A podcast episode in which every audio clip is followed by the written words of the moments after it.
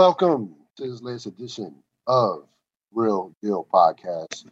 I'm your host, Cyril Gerald Quinn, on this first March 2021. This is episode 761 of the Ril Dil Podcast.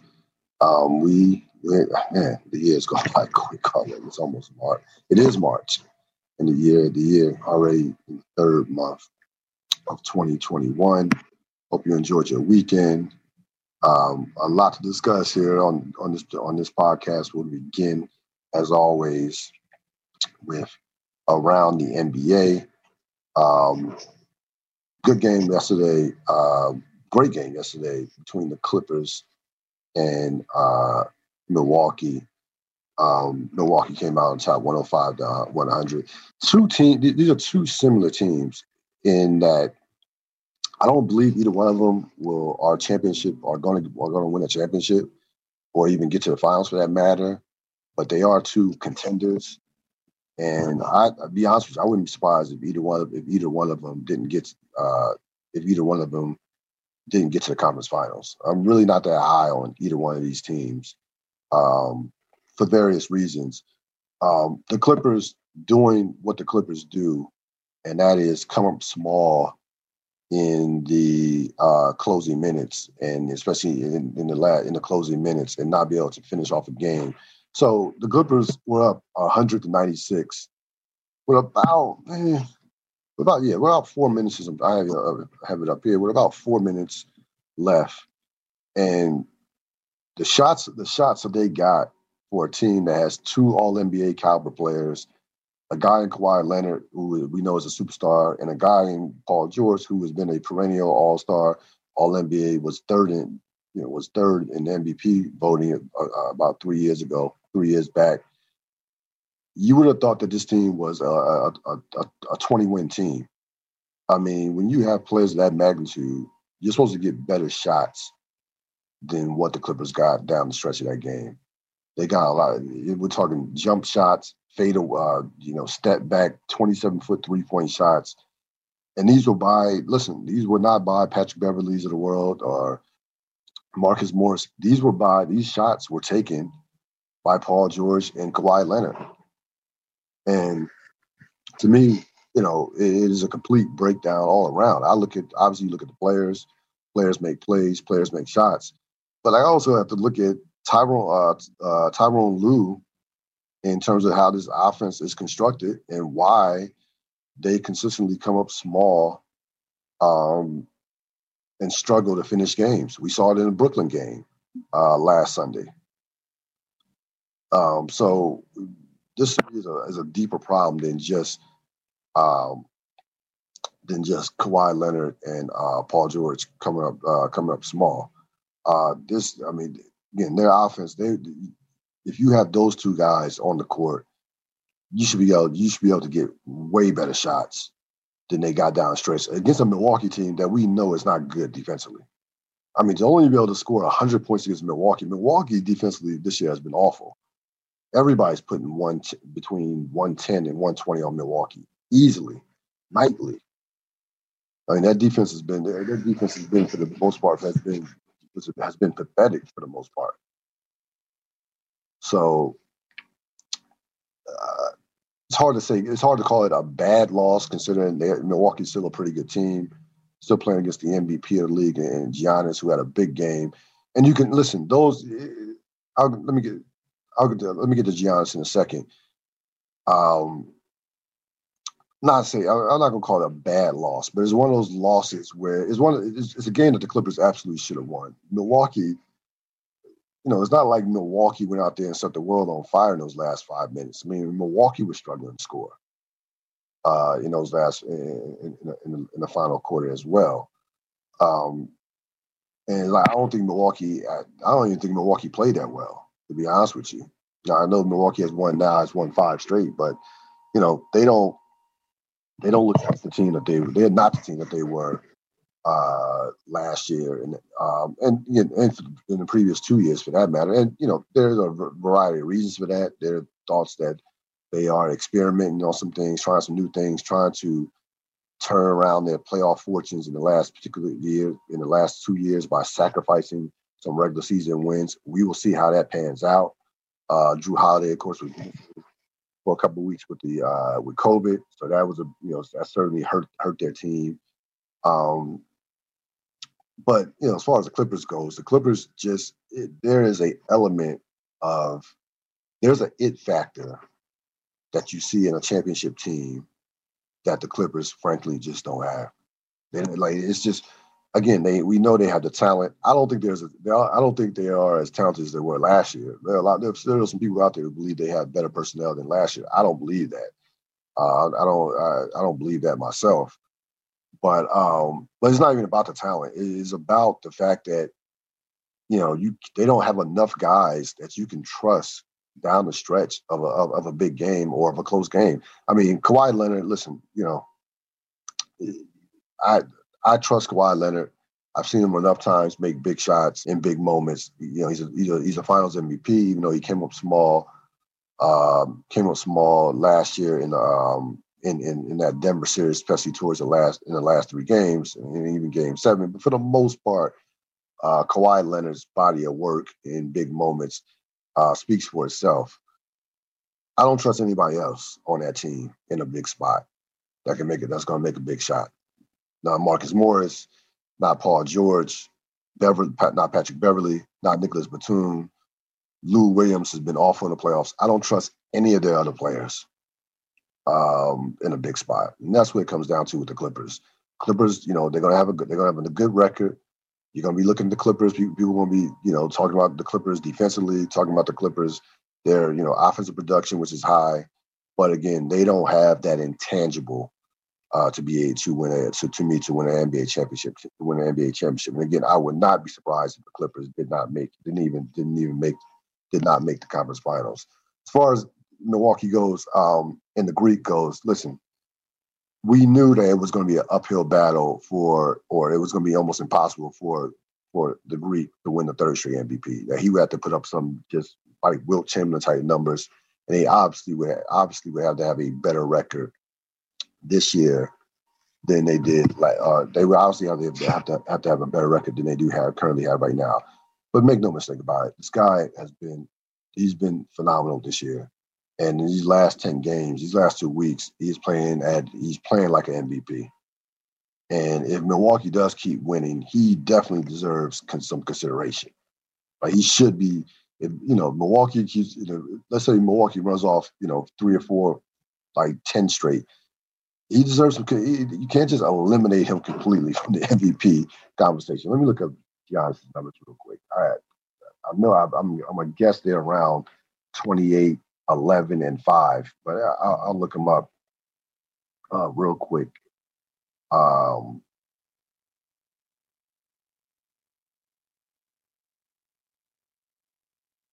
he is.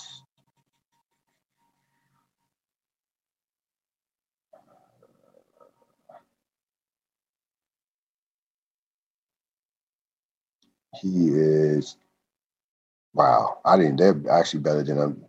Okay, so this is these numbers are ridiculous this year. He's 29, basically 29, 12, and six, um, shooting 55% from the field. Now, free throw, we know he's been struggling for the free throw line, 66, 66%, and 20, only 28.9% from the three point line. I mean, he's basically got the he's basically got the same stats as he did last year in his MVP year. To be honest with you, it is basically basically the same numbers. I mean, his rebound is down a little. Yeah, his rebounding down a little bit.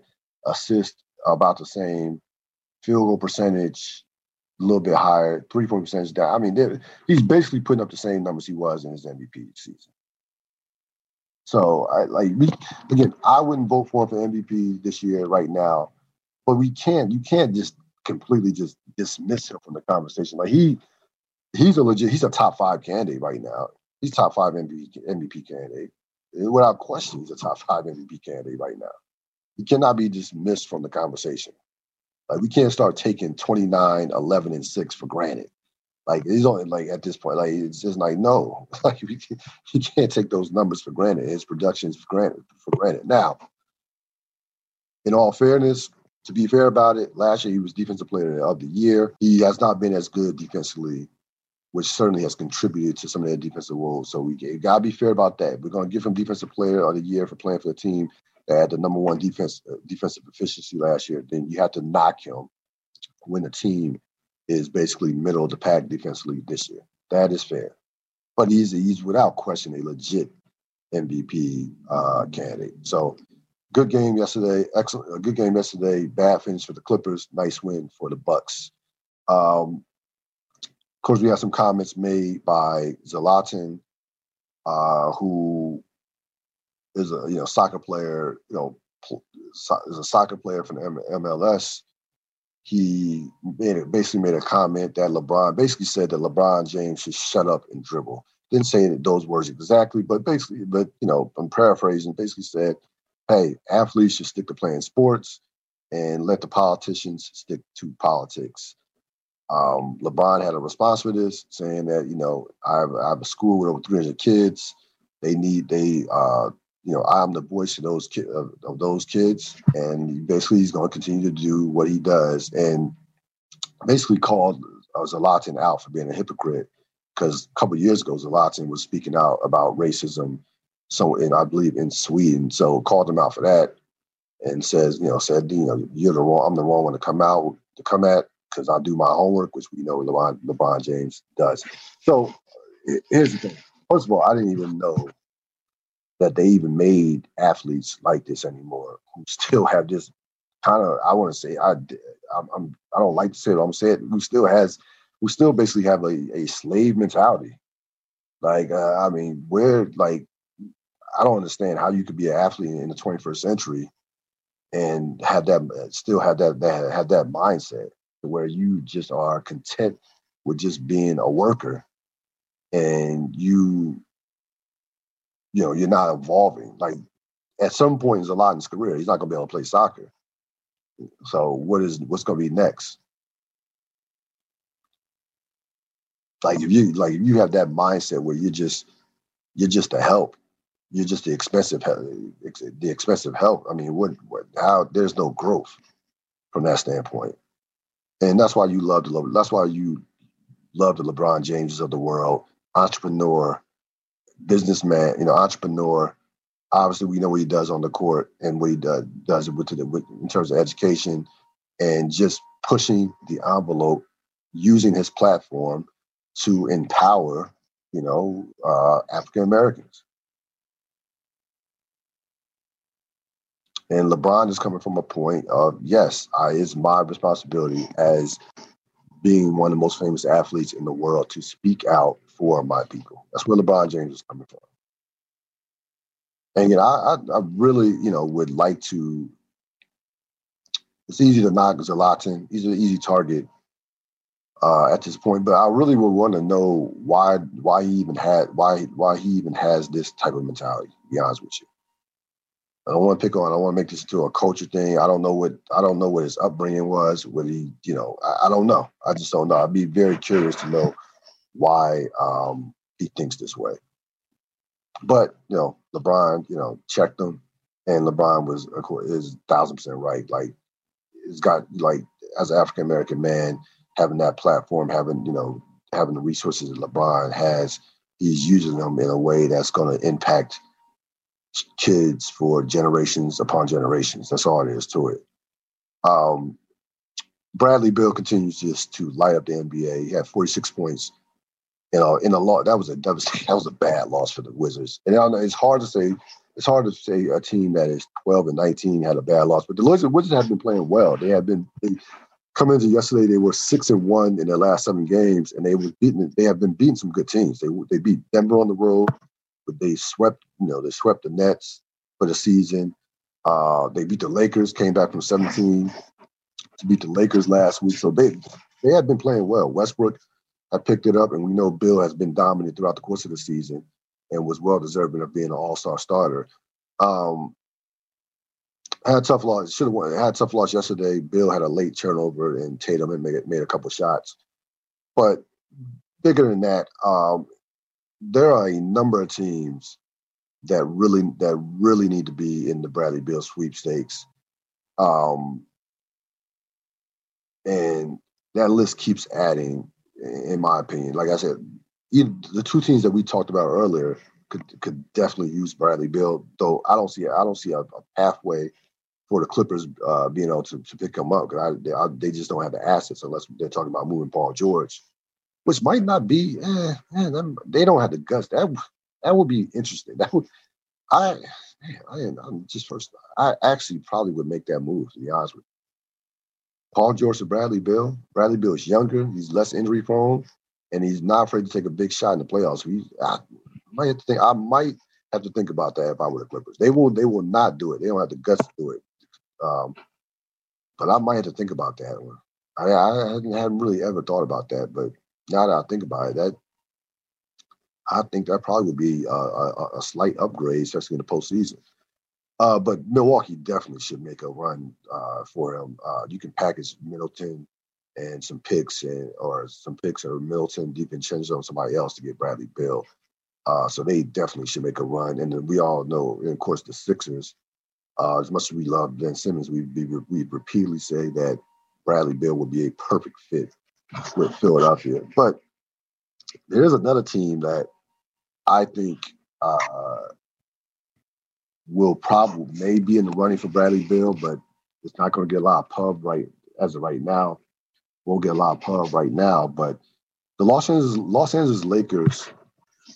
Now, the Lakers have had have won two straight games. They embarrassed had a revenge win against Golden State. Remember, they played Golden State uh, early the season they blew a big lead, and they certainly took that out on Golden State last night with no Anthony Davis. Then Schroeder, then Schroeder comes back.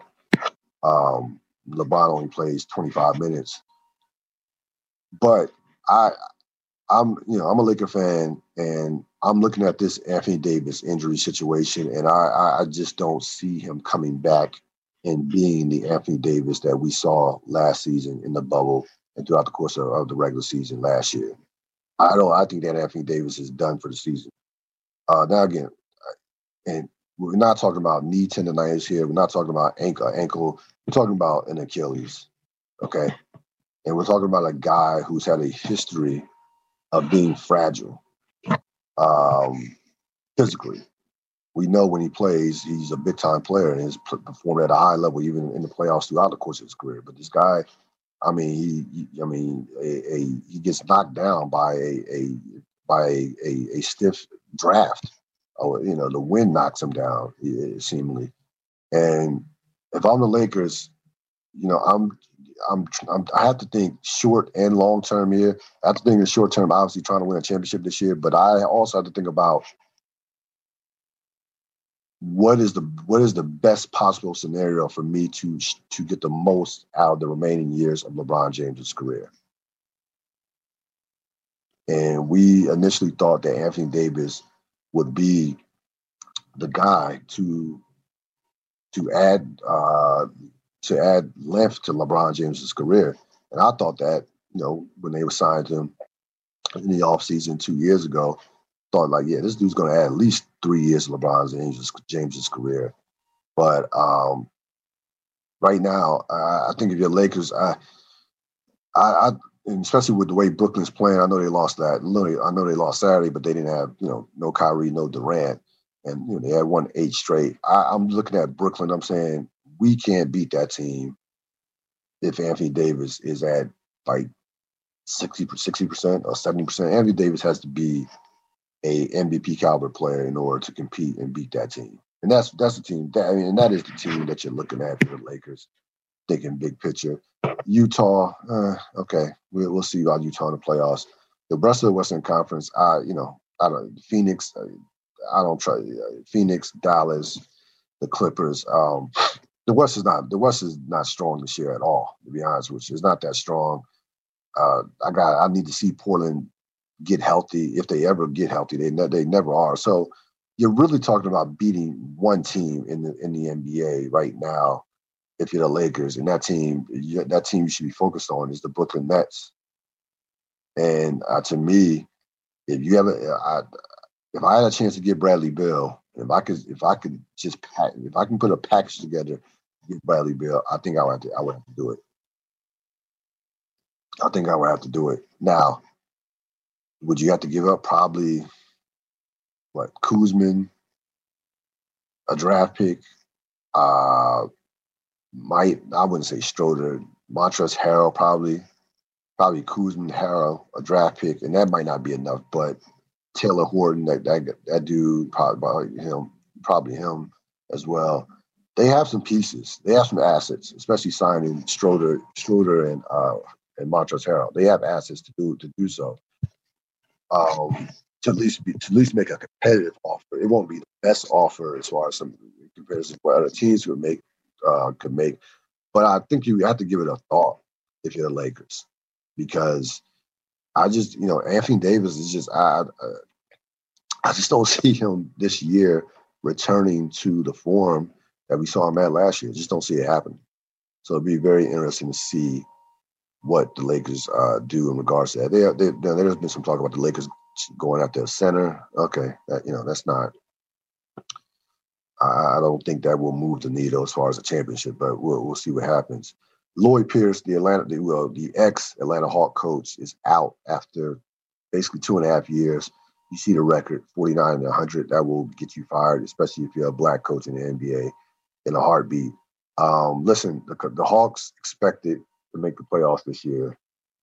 Um, they went all in with the free agent signings, Gallinari, Gallinari, uh, Bogdanovich, Rondo, uh, coming off a year where Trae Young was an all-star. Um, you have a nice young core, John Collins, DeAndre Hunter, um, Cam Reddish. I mean, they, they they should be better than 14 and 20, but you know, Collins has missed some games. Uh, Trae Young has not come back the same player. Gallinari, of course, has missed games. That's what he does. And they just haven't all been. They you know got off to a decent start, pretty good start, but have tailed off. Listen, they they're still in the mix to make the playoffs. I mean, it's in the Eastern Conference. You can have multiple. There, there might be multiple teams that get get in the playoffs with with under 500 records in the Eastern Conference in Eastern Conference this year. That is a very distinct possibility. Um, you can't again the room for error for a black coach in the, in the NBA is just not you know they're not going to give you you know if if they if the owner spends a ton of money and the team's expecting to make the playoffs and you already have had pre, two losing seasons so you have you don't have any equity you can't say well I did make the playoffs last year or the year before like nah nah bruh you, you, you know it's nothing worse than an underachieving team that spent a ton of money, used a lot of t- their cap space, and um, fair or unfair, you know, this is not, this, you know, not a surprise or shouldn't be a shock whatsoever. Um, I hope Lloyd Pierce gets another chance. Um, might be a while because again, he doesn't, doesn't I mean, he doesn't have any winning seasons in his in his in his bag. But um, that team is talented. They they definitely have a lot of talent, and we'll see. You know, they they still have an opportunity. Uh, they still have an opportunity to uh, make the playoffs. So there you go um, with the NBA. Very intrigued. I, I want to watch this game. I, I want to see tonight. In terms as far as tonight's games, uh, Kyrie Irving should play tonight. So uh, Brooklyn, San Antonio. San Antonio quietly has been a, one of the best stories in the league uh, in the NBA, especially in the Western Conference. They are fifth in the Western Conference right now at 17 and 12. So I'm very have an interest in, in that particular game. That that will be uh, I think it's like 8:30 tip off. Um, so that's certainly a game to watch uh, tonight. Russell Wilson. Um, Russell Wilson uh, is a for now the quarterback of the Seattle Seahawks, but clearly he wants out of Seattle. Um, late last week, he, his agent came out with a list of teams that he would be willing to go to. Uh, now, before I before I get into this, I want to make this clear: Russell Wilson has not officially asked for a trade. He hasn't, he has not officially asked for a trade which to me, I, I just, I mean, I'm, I know why he hasn't, but it still doesn't make any sense. See, Russell Wilson wants, you know, wants it all. He wants to be traded, and he wants his image to main to be to main to be a still a squeaky clean.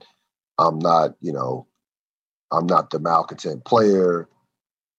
Russell, we everybody knows that if you do get traded, it will be because you wanted out. You're gonna go in the same same block box as DeAndre Watson, uh, Deshaun Watson, as a player who wanted, who forced his way out of his respective city. There's no two ways about it.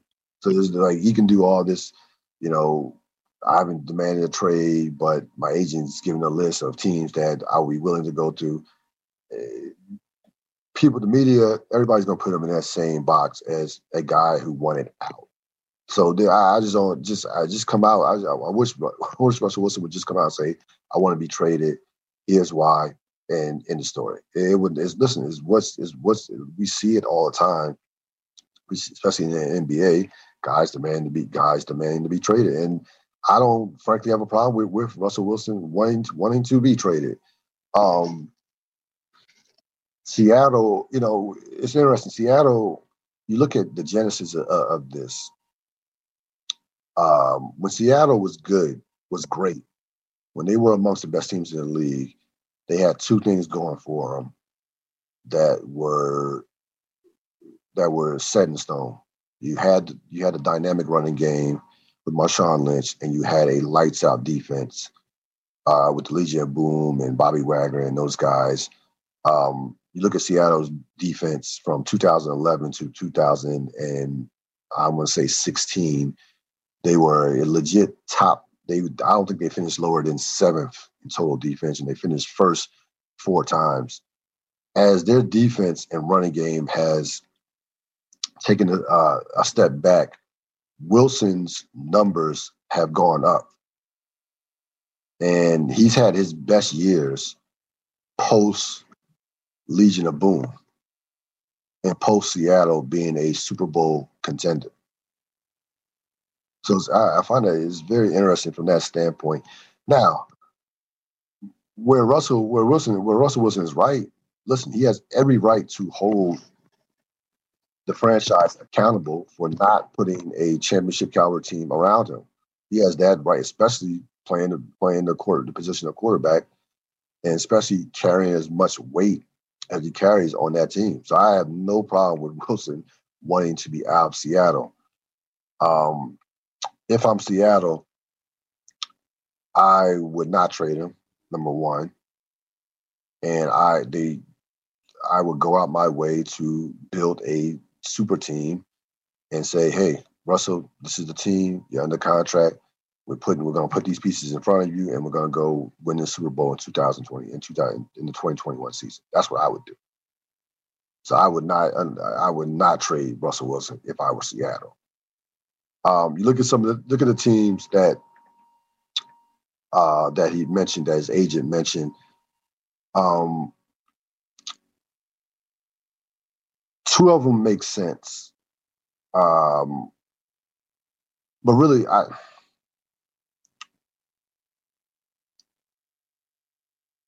Really, only one of them makes sense. I'm gonna tell you why. Chicago makes no sense to me. They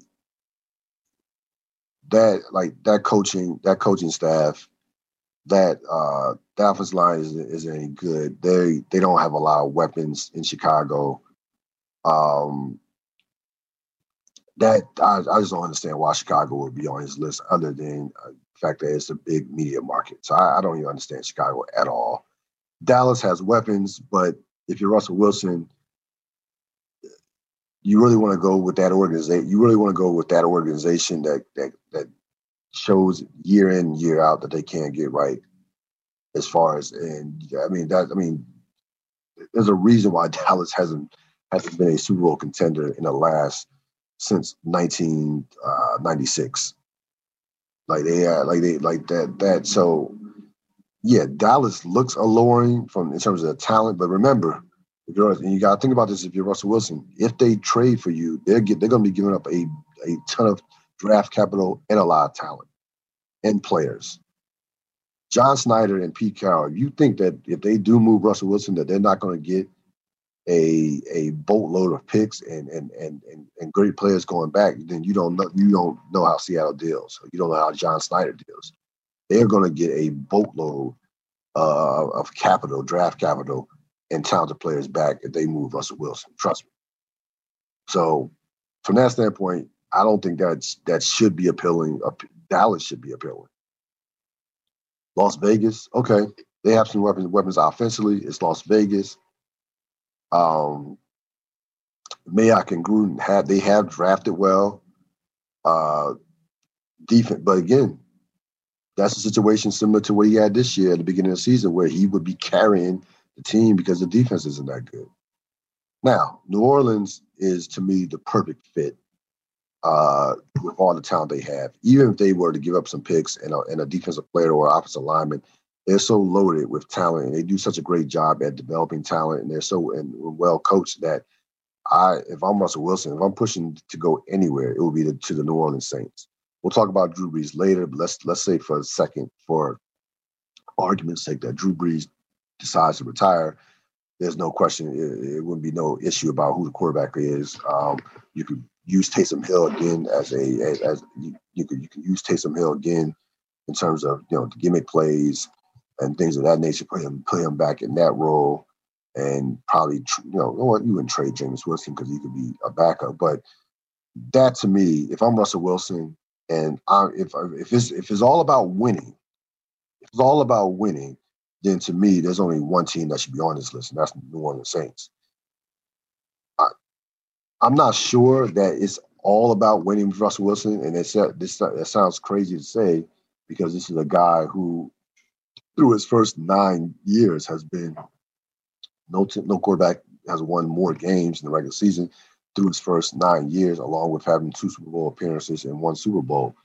But there is a thought process that you know Wilson wants you know wants to be in a major market, in a big market, in a in a in an attention seeking market like Dallas, like Las Vegas, like Chicago as far as media, uh, as far as media capital.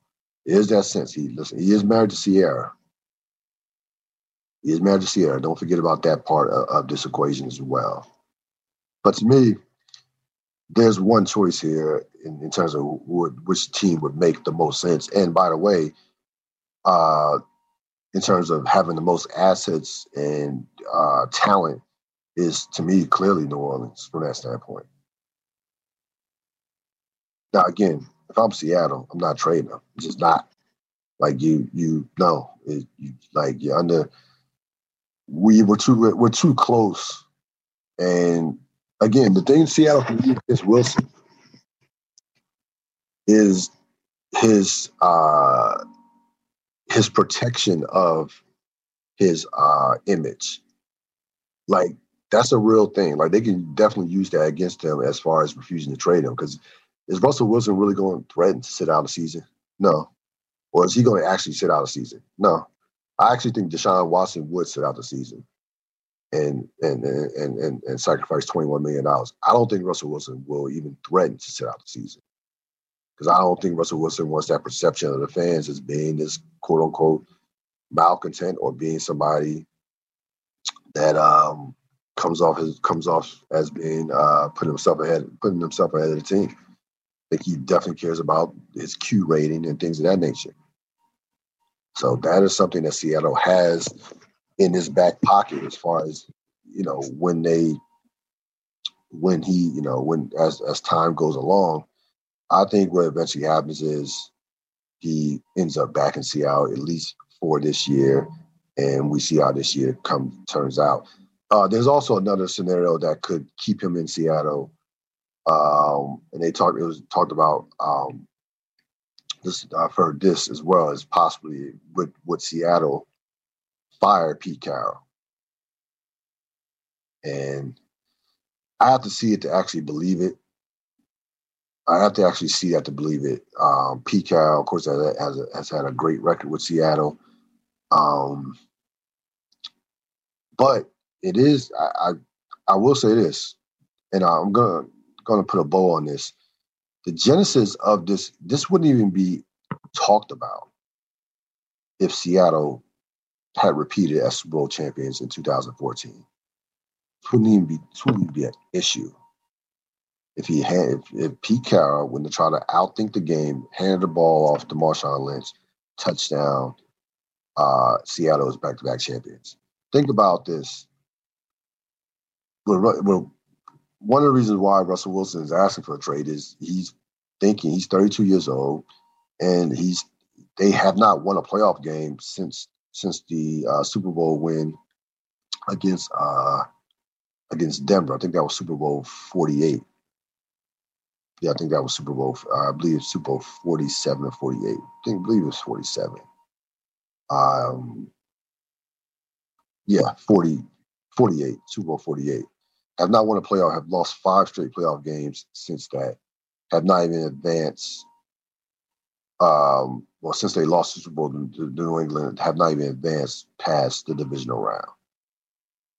So he's starting to think about his legacy and probably thinking to himself, I should have more than just one Super Bowl. I don't want to end up, I don't want to be end up like Aaron Rodgers is right now, have all these numbers and you know awards and things that have and what have you, and only have one Super Bowl to show for it. So don't think that. So to me, this this you know this started with uh, with that Super Bowl loss, and even though Seattle has been good since then, they've been good. They have not reached that level. They have not reached that level of being a contender since uh since that Super Bowl loss. So that to me is the genesis of all of this when you really dig deep and, and think about it. Again, I, my prediction is he will not be traded this offseason. And Seattle will, you know, they will kind of mend fences um, and go out and try to go all in for 2021. So, going to switch gears a bit. Um, of course, the Johnson Johnson vaccine is going to roll out this week. Um, you, uh, it will be the third vaccine joining the Moderna and Pfizer. Uh, it is not as effective as those two vaccines are at 85%. Those vaccines are are well into the mid 90s as far as effective, as far as being, you know, protection from the virus. But you only have to take one shot of the Johnson Johnson vaccine. Um, and it does not have to be frozen. As you can see, it can be stored in refrigerators up, up until for up until three months.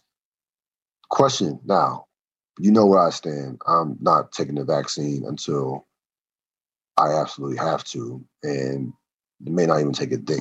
So yeah, like I'm I'm good. I'm waiting on the vaccine. But hypothetically speaking, and I'm put this question out there once this episode is completed which vaccine would you take? You had a choice, uh, there, those there are people. Most uh, most doctors will tell you if you have a chance to take any of them, if you have to, because this rollout has been just hideous, and because it has been challenging to say the least, you take the one that's first available. If you're willing, if you if you are willing to take the vaccine at all, just take the first available one, no matter which one it is. But if you had a choice, which one would you take? You're sacrificing effectiveness, effectiveness for only having to take only having to take it once. Um, I mean, it's, it's, it's an interesting uh, question. I I probably would lean towards the Johnson Johnson just just because I don't, you know, just because of the one shot. Like you tell me, I give me one shot and that's it, and then I don't have to worry about it until it's probably until probably next year because eh, you know it's the way COVID is going. It's probably people are probably going to take vaccines every year, year in a year. It's probably going to be something similar to like the flu shot, but if you take the Moderna and Pfizer, take the first shot, and get a schedule scheduled to take the second shot, then you know you you count on you count on the government, you count on the fact that it might you're putting a, you're putting a lot into you're, you're putting a lot of trust in the fact that it will be available. The second that second shot will be available, considering just how difficult it has been in regards to how tricky it can be to, to freeze to freeze the Moderna, Pfizer, with the with, with how many things have to have to be put in place just to maintain those particular those particular vaccines. And more, I mean, listen, I haven't heard anybody who's taken the first shot not be able to get the second one. Uh, as of yet, we haven't heard those those horror stories.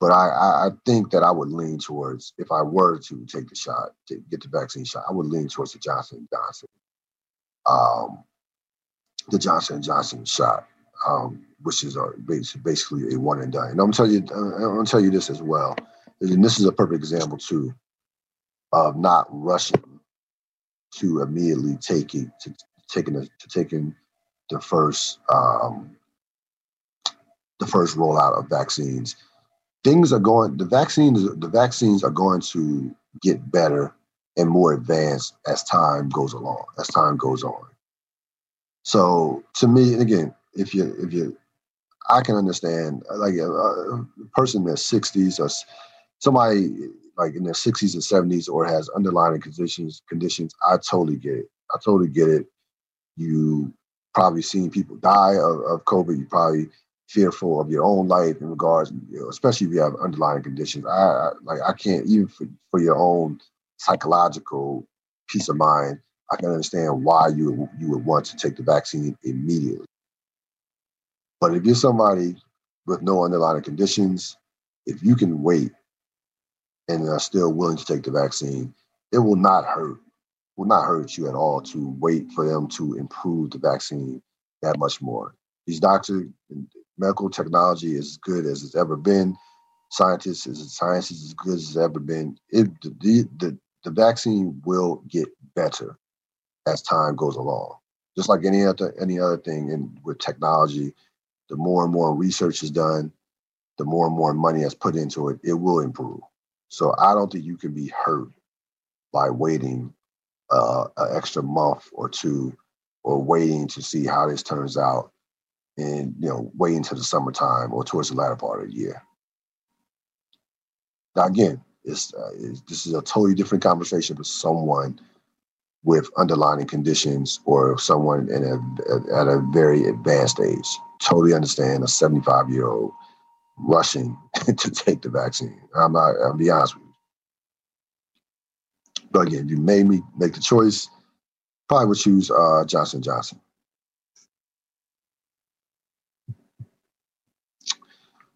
couple of Ril thoughts before we wrap up. So, I had this story came out about three weeks ago. So I, I apologize for being late to the party from that standpoint. But I, I frankly did not see it blow up and be talked about the way that you would you you would think it would, considering the person who made the statements. So Denzel Washington had some comments on policing um, and I, I, have his I have his exact comments right here. Um, he was on an interview promoting, of course, the movie uh, "The Little Things" that that came out about a month ago. So th- here's what he says: uh, I have the utmost respect for, and he's talking about he's talking about law enforcement. He's talking about a situation that he went out. He was uh, you know, getting ready for Ricochet. This is because back in the day, back in like 90, 1990, 91, he, and he was out with some cops so he was getting ready for getting ready training for Ricochet, and he says, um, "In an instant, it taught me what law enforcement people have to deal with. I have the utmost respect for what they do, for what our soldiers do that sacrifice their lives. I just don't care for people put those kind put those kind of people down.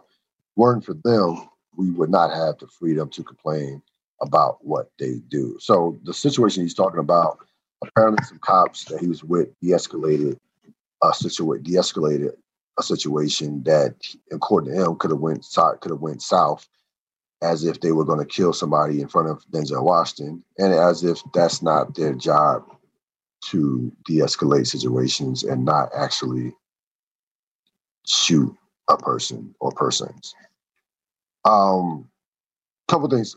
First of all, Denzel is clearly taking a shot at Black Lives Matter. Um, that goes without saying, and because I haven't heard people complain about police or protest about police who are de-escalating situations and who are using their voices instead of using force. I've heard, I've, I, I, please email, not email, but send it to me, DM me, please send me those articles. Uh, send me, please send me those articles on people who are protesting cops when they don't use force, when they actually have a conversation, when they actually, you know, protect and serve instead of instead of exhibit harm and you know danger to the to the community, especially African Americans. Um, Denzel is very and and give you some more context. Denzel also is promoting.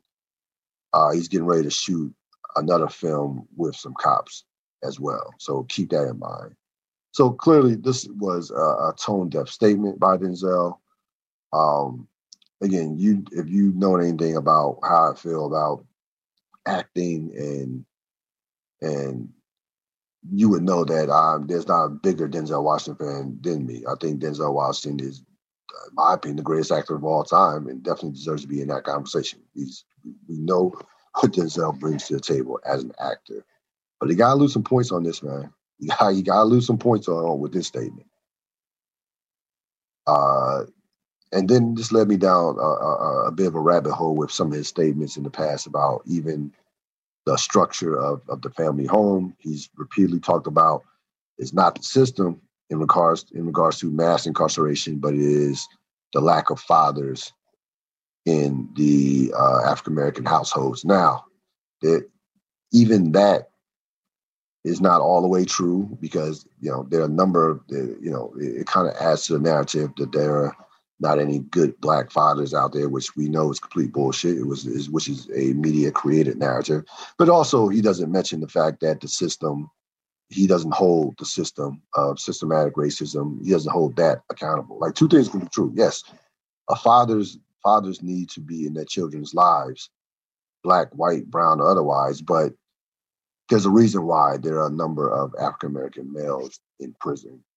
Um, if you really if you really want to dig deep into and go down that rabbit hole and go and, and go to the origins of that of, of how the system is basically designed with basically designed to to mass incarcerate African Americans and you know I, I just think Denzel you know just you know missed the boat here and just and, and you know you can listen you can um you don't have to be all or nothing like like I said, two things can be true. Situations have nuance to them. These sub, these sub, some of these subject matters have nuance to it. Um, so, you know, I'm not gonna call Denzel a sellout. Not gonna say he's a coon, nothing like that. Not gonna put, not gonna put that on him. But uh, he, you know, he missed, you know, he dropped the ball on this. And I will say this: Denzel is operating from a perspective a perspective of privilege as well. Denzel Washington is is filthy rich. He's not. He, Denzel's been he's been been a twenty million dollar uh, film actor for a long time now. So understand that too. Denzel is not trying to mess up his money by being any by coming by coming close to being anywhere near controversial, uh, controversial or coming at cops. So keep like keep that in mind. You know, not too many. Listen, it just it just go it just goes to show you like you know the Jim the uh Muhammad Ali's of the world, the Tamika Mallory Mallory's Mallory's of the world, the guys, the people that are out there on the front lines. Even you can hate Black Lives Matter all you want, but Alicia Garza is out there risking her life, having death threats every day, fighting for something that she believes in, and she does she does believe she does not believe in police killing innocent uh, black men innocent, or spray paint or pepper spraying nine year old children. Okay, so there are it just it just gives you a more of a respect, a higher respect for the people who are out there doing the work and who are not Colin Kaepernick, who are not afraid to speak their minds, uh, thinking about what money could possibly be lost or endorsements or you know, what could be said about them. So again, I my respect for Denzel as an actor has not changed, but uh, you know, he uh, he missed. He, you know, he was definitely tone deaf with these comments. Uh, Vanessa Bryant uh, came out with an Instagram post this weekend in regards to really wanting to hold uh, police officers accountable for the cop, the police officers that took pictures of the uh, tragic uh, helicopter accident with Kobe Bryant and of course Gigi and the seven other seven others that were killed. Now apparently these cops were not only took pictures of of the wreckage and of the bodies, they they showed them to, to various people within a, in a bar. They sent them to people to friends of theirs, and she Vanessa Bryant is not tolerating any any disrespect on the name of Kobe Bryant, whether it's from Meek Mill, whether it's from Rachel Evan Wood, whoever. She's coming for anybody that that that seemingly that even comes close to to trying to tarnish the legacy of one Kobe Bean Bryant. And listen, it is absolutely her right to do so. I'm not blaming her at all. I'm knocking her at all for protecting Kobe Bryant's name or the name of her of her of her daughter, her late daughter Gigi. You just wonder with Vanessa Bryant being clearly a public figure figure now, and that and you know that name Vanessa Bryant, she has you know millions of followers on Instagram. You just wonder if she's ever going to get a a uh, chance to properly grieve the loss, because you know it, she even the stuff that she had to deal with with her, I believe her mom, and it's just something. It's one seemingly one thing after another, and I just I, I don't I I she cannot. There's no way that she's had she that, that she's been able to properly grieve uh, the death uh, uh of Kobe and Gigi. There's just no way.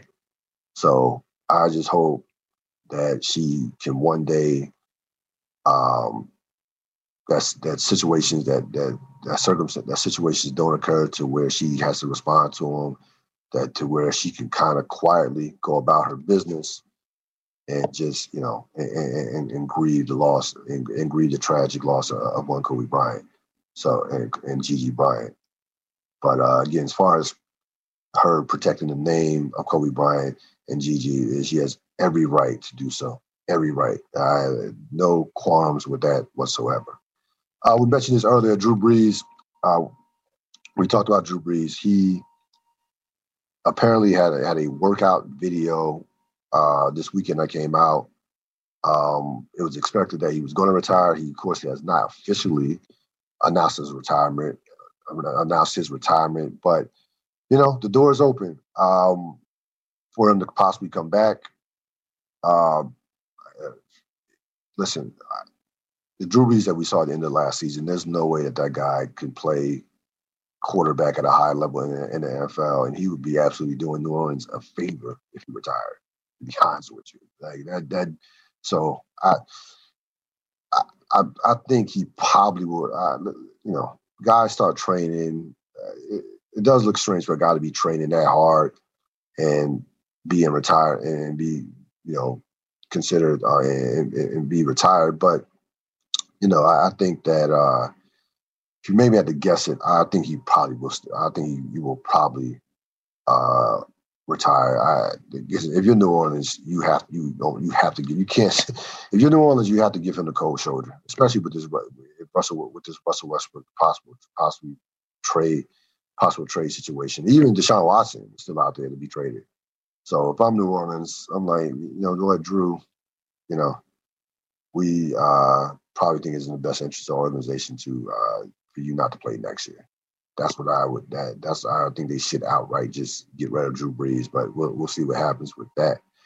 And lastly, J.J. Watt signs a two-year, thirty-one million dollar deal with the Arizona Cardinals. A little bit surprised, but a little bit surprised. I thought Pittsburgh was, you know, was the leader in the clubhouse, but it's just you know, money is money at the end of the day. I mean, he's going to make twenty-three million dollars guaranteed uh, two years, $31 million. I don't know how much. I, I, think at this stage in his career, he would be a great situational situational pass rusher on third downs. I don't think that the JJ Watt that that three time defensive player of the year, all pro, perennial all pro, that that dude is gone. That guy is gone. But I do think he can be you can never have enough pass rushers. And uh, they have Chandler Jones, who's one of the best pass rushers in the country, in the in the in the league. Um, I do think he could still be somewhat effective, but I I don't again, uh, he was healthy this year, but he's had he's had some health issues um, in the past four or five years.